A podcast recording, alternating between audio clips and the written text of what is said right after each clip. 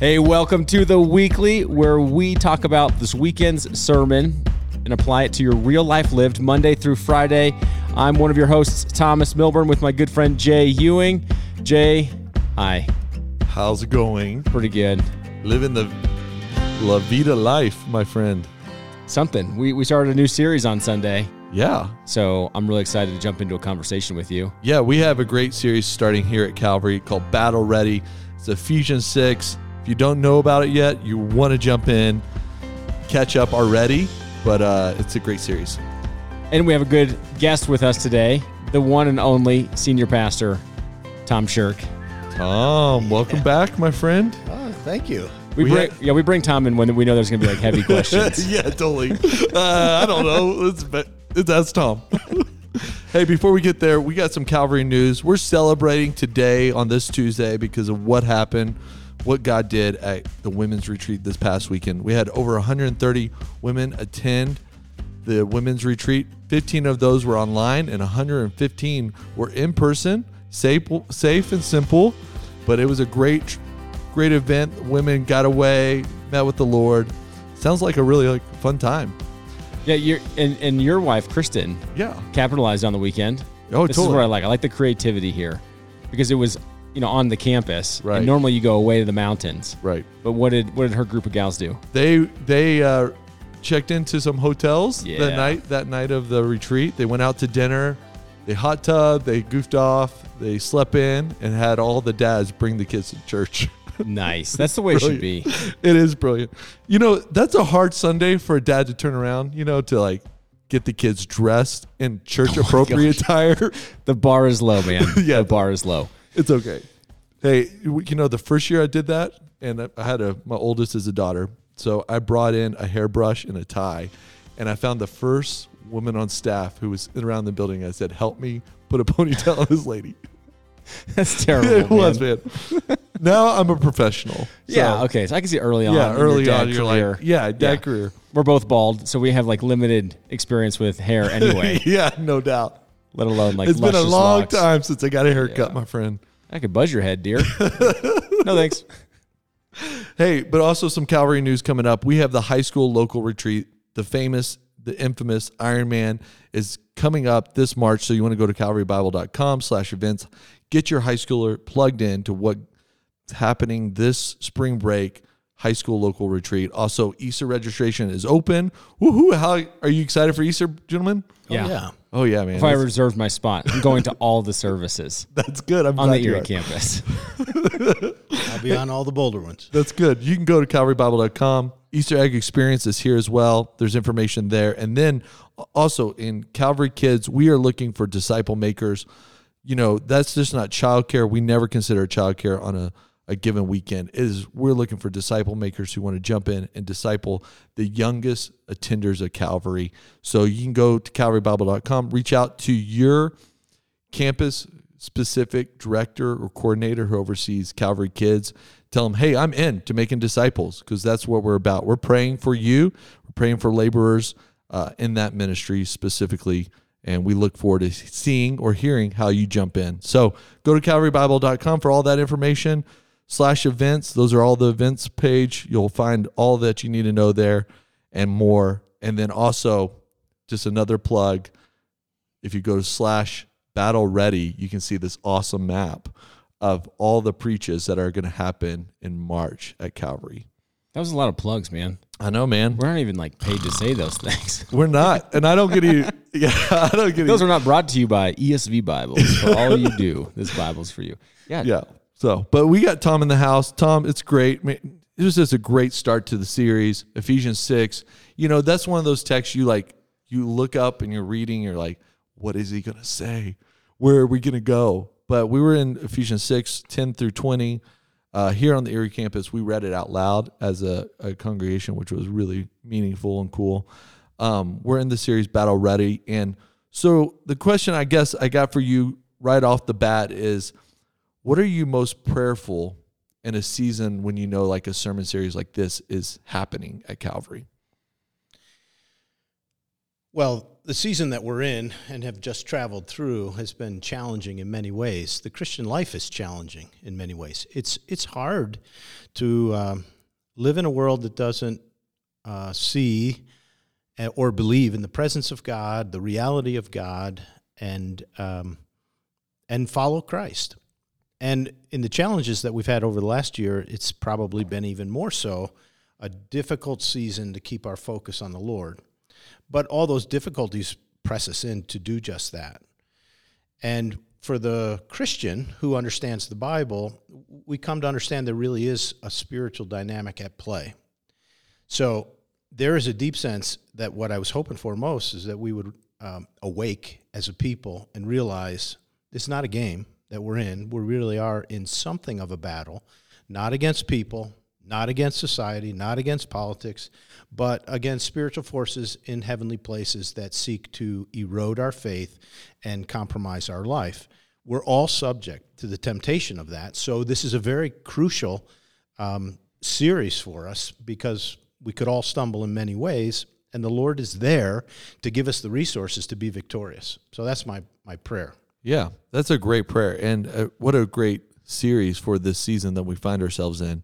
What do you think is the most daunting when you talk about these things in your own personal life? You know, you talk about spiritual forces, things at play, realms that we do not see on our everyday life. What do you think is daunting as the preacher, as the senior pastor of Calvary, to negotiate or to answer certain questions or check boxes to let people know?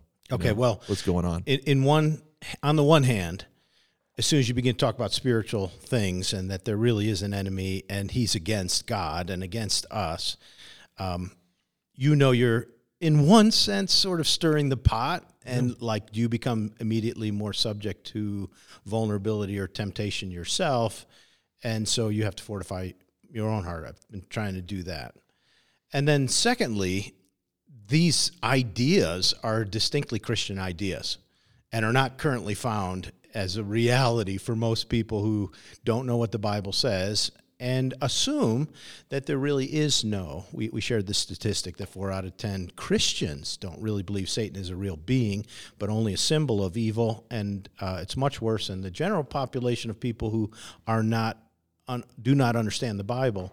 So as soon as you talk about this, you know, people go, "Ooh, doo doo, what, what is he talking about?" Right. Um, so, just helping people understand what is real in the realm that we can't see, that is always happening, and how can you be ready to live for Christ in this realm? Yeah, that's, I mean, it's a staggering statistic when you talk about 40% of Christians believe that Satan's just a symbol. So, Thomas, what do you think led to that decline? Why are we there?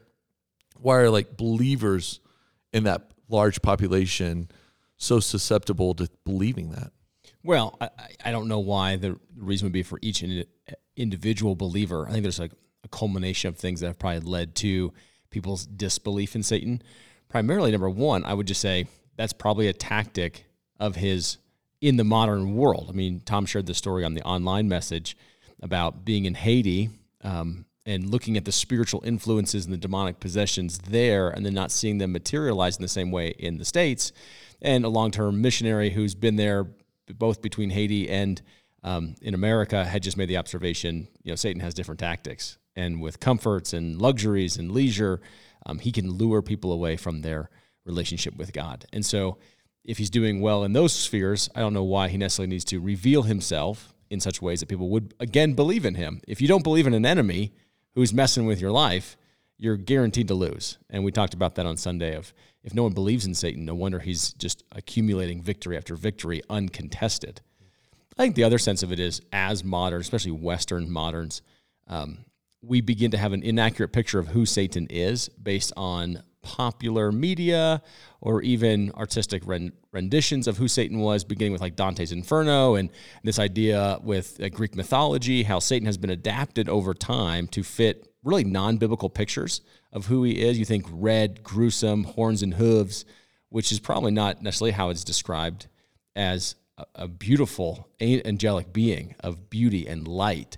Um, perhaps even holding the name of Lucifer was like just gorgeous.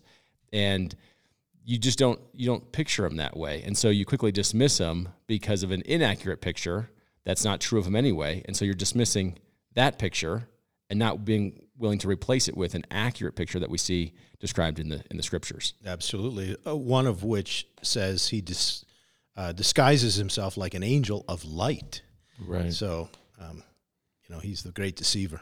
Yeah. so you look in culture and you think, man, that's that's so beautiful, or that's so luring, or that's so tempting. I, I wouldn't believe in Satan. I, I see these things, and you're thinking, yeah, there's a there's a spiritual force behind that, an energy behind that that's drawing you in. That's part of the spiritual battle. Yep. Yeah, one of the most interesting things out of your message, Tom, for me was these three little uh, things you had. A, what is the way to face the battle of today? What are the ways we face them? Uh, the this battle, and you said our position in Christ, recognizing our weakness, and firming up our faith. Um, and let's get let's draw down to a, I think this one is specifically is our position in Christ because it gives us a broad scope of what's going on in the letter to the Ephesians, what Paul's trying to do and connect the dots as he closes the book. Um, what do you what do you see at play here with Ephesians six and the rest of the book of Ephesians? Well, so one word to your listening audience, which I know is a, a spiritually astute group Mhm. of people who listen to this podcast every week. But if you want to study the book of Ephesians and search for this phrase, in the heavenly places, it's repeated about four times in the book. And most of the time it's referring to Christ or our position in Christ in the spiritual realm.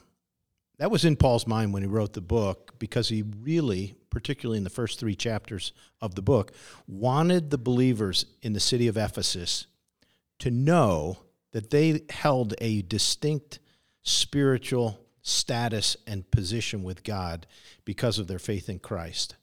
So blessed be the God and Father of our Lord Jesus Christ, who blessed us with every spiritual blessing in the heavenly places, in the spiritual realm, in the realm where God is king, ruler. And that's who we are in Christ. We lose sight of it because of some of earth's travails. Um, but I think Paul's was trying to get people understand who you are spiritually, understand who you are in Christ, understand what it means to be fully forgiven, fully adopted, chosen before the foundation of the world, completely uh, redeemed of your sin, and headed in a new direction. So, chapter 4 says, Walk worthy of the calling to which you were called. You, you were called by God, you have a new lifestyle, and it's not the old way, it's a new way. And the battle for every Christian is do I live a new way? Am I living the new way, or am I, I slipping back? Yeah. A, a very easy pastoral step in someone's life through this series would be start reading the book of Ephesians over and over again. You know, we've talked about that even with you in the room here, Tom, uh, before about how to go back to those scriptures and read them over and over, especially in a series like this, because you're going to see a lot more dots connect as we journey in this conversation of Ephesians 6. Absolutely. So, you know, as as the people of Calvary, that's a great way to go to BibleGateway.com, listen to the text. Maybe when you're sweeping up the kitchen floor or dusting or vacuuming or you're on a drive, use your YouVersion, go to uh, your best translation, your favorite translation, let it read to you over and over again. Wake up reading it, go to bed reading it. Um, you're going to be blessed with how many times Ephesians 6 is connected to the book of Ephesians obviously. It well, it's the end of it. I mean, you think one of the words that we didn't pay too much attention to on Sunday, which we would if we were doing Ephesians as a market up series, is as he's opening up the armor of God, it's finally, brother. So it's it's, it's built on something. So you're standing firm in a faith. You're standing firm in an accomplishment. You're standing firm in the blessings of the heavenly places. So finally, this is after the culmination of who you were, who you are, what Christ has done, given you his spirit, brought you out of following the sons of disobedience that's, that's now at work. Finally, like it, you know, it's built on something. It's just doesn't begin the book; it ends the book. Yeah, totally. And let's jump actually into that. Uh, We had someone ask a question. Tom, you had this in your own home group about the armor of God and sort of reflections about how to uh, appreciate and just take great comfort in knowing we've been given the armor of God. Yeah. So it wasn't my home group, but it was uh, Dave on the Boulder campus wrote me a great question. Um, and he said, We had it in our home group, but the crux of the question is the degree that withstanding the evil day is a function of God's armor versus the degree to which it's about our human efforts to resist having stronger faith or more righteousness by our living. And uh, Dave's question is a great one. Like, what, what is it, God's armor or is it our working? And he answered the question, I think, in a great way. He said, I think our personal efforts shape our walk with God. Uh, we've been taught that at Calvary all these years. Uh, but if we're facing the cosmic powers of the present darkness, he goes on, I'm going to grasp God's armor and call on his name, um, not flatter myself to thinking that I can sway the battle with my efforts. Uh, I'm not sure I can improve upon the helmet of salvation and the breastplate of righteousness out in my workshop. I love that statement. So um, the, the, the question is that that was in the life group questions like, "How's your armor?" And he said, maybe the better question is uh, actually, it's not my armor, it's God's armor. So let's put that on. And I love the way he framed that. So, uh, what, what I would say to the crux of this question is what part's ours, what part's God? Well, it, there is a sense in standing firm in what we know God has done for us, put on his armor of the truth, faith, etc. And there is a part in which we play to resist the devil, to uh, step into the habits that lead us to follow Christ closely. Um, it maybe is what Paul said when he said, Work out your salvation with fear and trembling, for God is at work in you. Uh, there's a part for both, but the admonition, at least here in Ephesians 6, is get your armor on, get God's armor on. And that starts with truth. And, you know, we underscored this on Sunday that if you have the truth of God, you're able to undo the power of every lie of the enemy, and that's that's his skill. I mean, that's what he wants to do is to lie. Yeah, and that's a good segue into what we're going to be preaching on this month with the themes of pride, suffering, bitterness. These are schemes. These are how to. We need the truth to sort of undo these lies that we're believing. Mm-hmm. Definitely. So Paul writes in Second Corinthians chapter 10 verse 3 for though we walk in the flesh, we are not waging war against the flesh. For the weapons of our warfare are not the of the flesh, but have divine power to destroy strongholds. We destroy arguments and every lofty opinion raised against the knowledge of God. And I so appreciated, Tom, your connection on Sunday, and as we talked about, even in Erie, that some of the lies are very obvious because um, they they go directly against what God has said. And we talked about that on Sunday. Like, this is where we're dismantling lofty opinions, strongholds. These are the lies of the devil as a deceiver saying, God said this about you, and the devil saying this, or you hear this energy of, of a cultural idea or a, a modern opinion about the family or masculinity or femininity as well as there's twisting of his words. And so this is where our spiritual warfare, kind of going back to you know, is it God's or is it ours? It's God's word, it's God's strength, it's God's power. But we should be aware of what God has said, what God has given us, what He's resourced us with, so that we can actually dismantle, expose, reveal where these are lies, assaults directly against the truth, the knowledge of God that He has revealed to us. Mm-hmm. And I think if we're looking forward for where we're going over the next three weeks, um, we're going to take real specific examples um, that almost everybody goes through. Um, w- one is on the ascendancy of pride in the heart of a person, maybe who gets put into a position of prominence or leadership or prosperity before they're ready. And the tendency can be to become too proud of yourself and forget God. Um, the next one is going to be on what we all experience. We all go through life's travails and sufferings. And the first Peter passage that really specifically references Satan is when you suffer, the lie is God doesn't know what's going on, or he isn't able to stop it, or he doesn't really love you. And we've all thought, where's God in my suffering? And the question that comes into our mind in that moment is a lie of the devil. God can't help me, obviously, otherwise I wouldn't still be here. Or he doesn't, he could help me, but he doesn't love me, and so I'm still suffering. And Peter addresses that. that that's, that's such a great passage. And then the third one that we all experience is every one of us, every one of us get hurt by people. People have hurt us. They've let us down. They've sinned against us. They've um, it's just been wounding. And in that moment, we have the opportunity to either learn how to forgive or become bitter. And that window of decisiveness is the window of opportunity that the Bible says Satan can exploit for his benefit to ruin a person's faith if they will not forgive. Now, I love that we're going to look at all these themes because they're crucial to having, um, you know, a life with Christ. He forgave, so we forgive. You know, he was humble, so we're humble. He suffered, we suffer. What we're really talking about is walking closely with Christ, all the while knowing an enemy is trying to move us off on, on a different track. Yeah, that's a great summary of what's coming. I'm looking forward to it. Let's let's talk jump into some of the questions. We we love the weekly uh, audience. We love it when they write into us. We we get excited when we see those emails.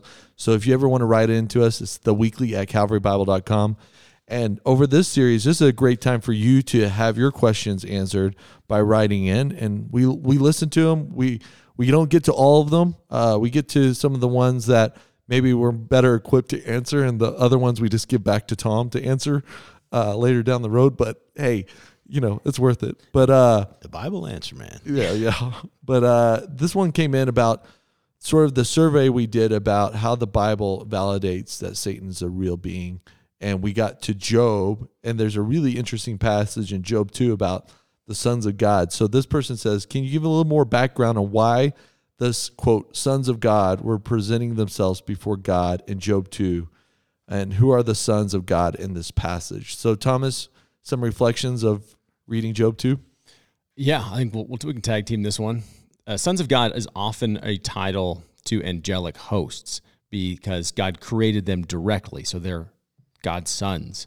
Um, you see this even talking about the sons of God back in Genesis chapter six, um, and so there's this a picture of this angelic council that God calls into order um, to give reports. And so what this is a picture of of this divine angelic council that God brings into his own throne in his courtrooms. Absolutely. Yeah, they're angelic beings um, who carry out Yahweh's will and purposes in the world, and they have to come and answer and give an account to God. And there's a beautiful imagery of that, that every angelic being, elect and God loving, or demonic and God hating, have to give an account to God. They're not, this is not a dualistic power of good and evil. Every creature ever created, including Satan and all of his hosts, have to answer to God and are accountable to him. So the sons of God coming before God is, is like a council. And you see some organizational structure in the angelic hosts, even in the passage we read last week when uh, Paul said, We wrestle not against flesh and blood, but against rulers, authorities, cosmic powers, and uh, spiritual forces. Those, those perhaps is a way of thinking about uh, hierarchy or structural within the spiritual realm, angelic, evil realm. Yeah, yeah, that's really good. Now, another listener wrote this in a few weeks ago, so they've been they've been really patient with us in getting to this question. But the the crux of their question is: if other believers can help us recognize God's voice and see His truth, how do we know if a believer is not entirely reliable? So their question really revolves around: Do we? What are sort of the safeguards we can put in our lives to listen to the proper voices and to you know distinguish between the voices of God, someone called by God, and like a false teacher or um, some rabbit trail type of voice. Yeah, you know, in today's culture, there are so many voices because, like this podcast shows, everybody's got a microphone and access to the World Wide Web. And so sometimes it, seems a bit daunting to kind of slug your way through a variety of voices and a variety of Christian quote, quotes, air quotes, you can't see me doing that, uh, of Christian voices. So a couple key indicators are do they make much of Christ? Are they calling you to dwell in Him, repent, um, bring yourself before Him, bear your cross, put your eyes on Him? Um, the Christian voices that are more motivational speakers uh, are the ones that are trying to point you to your own strength. You can build yourself up. God's best life for you now. Um, the, the real Christian voices that we want to listen to are the ones that are calling us to do the things that Jesus called us to, to abide in Him, to demonstrate that we belong to Him in our love for one another, to demonstrate we belong to Him as we obey His commandments, to pick up our cross and follow Him daily, to delight in Him, to have a prayer life um, through Him to the Father. Those are good indications. So we want to test all the teachers out there. We want to test all the spirits out there. Do they affirm Jesus is the Son of God? Jesus is the Christ. And then, you know, you really want to base once you start discovering maybe who some of those reliable voices are, those might also confirm other voices that they would agree with or that they would do ministry with or they would speak with. And that kind of gives you a little bit of a network of voices that you might be willing to listen to. But in all things we say, we want to be Berean, right? We want to be able to test what has been said against the scriptures. That's why the Bereans were noted, is because they received it with all eagerness, but then went and tested to see if what they had heard was true against the scriptures. Yeah, and if you want to read about the Bereans, go to Acts 17. That's where you'll find that statement. Tom, any reflections? Um, yeah, examining the scriptures every day to see if these things are true. That that was the Bereans. And First John describes every Christian as having an anointing so that you don't need anyone to teach you. That was John's way of saying, and yet he was teaching them. Right. So we do need teachers, but every Christian should really pray and ask God, Holy Spirit, help me to know this is true. There are many false teachers in the world today. In fact, First John says there are many antichrists who have gone out into the world. But besides being totally antichrist, there are many mis uh, teachers who are misleading Christians all around us. In fact, just last week, somebody gave me a book and said, I heard about this study happening and uh, I think you should look, read this book. So I started reading the book um, this week, actually. I read a couple chapters and uh, was written by someone who immediately you could tell she hates the church. Okay, guess what? Jesus loves the church right? He, he loves the church. He gave himself up for the church. And I haven't found too much beyond her tone that I've found I disagree with yet, but I can tell she has an axe to grind about how much she dislikes church. Well, I love church. I, I, love being a part of the church. I know the church is Christ's hope for the world. Um, so I, I read human authors with a, a discerning, pray for discernment as I read that and say, what where is it written in the scriptures that affirms what this person is affirming?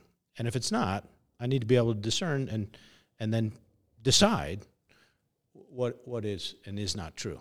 So if you're struggling with a study that you're in and it's not uh, lining up with the scriptures, then stop.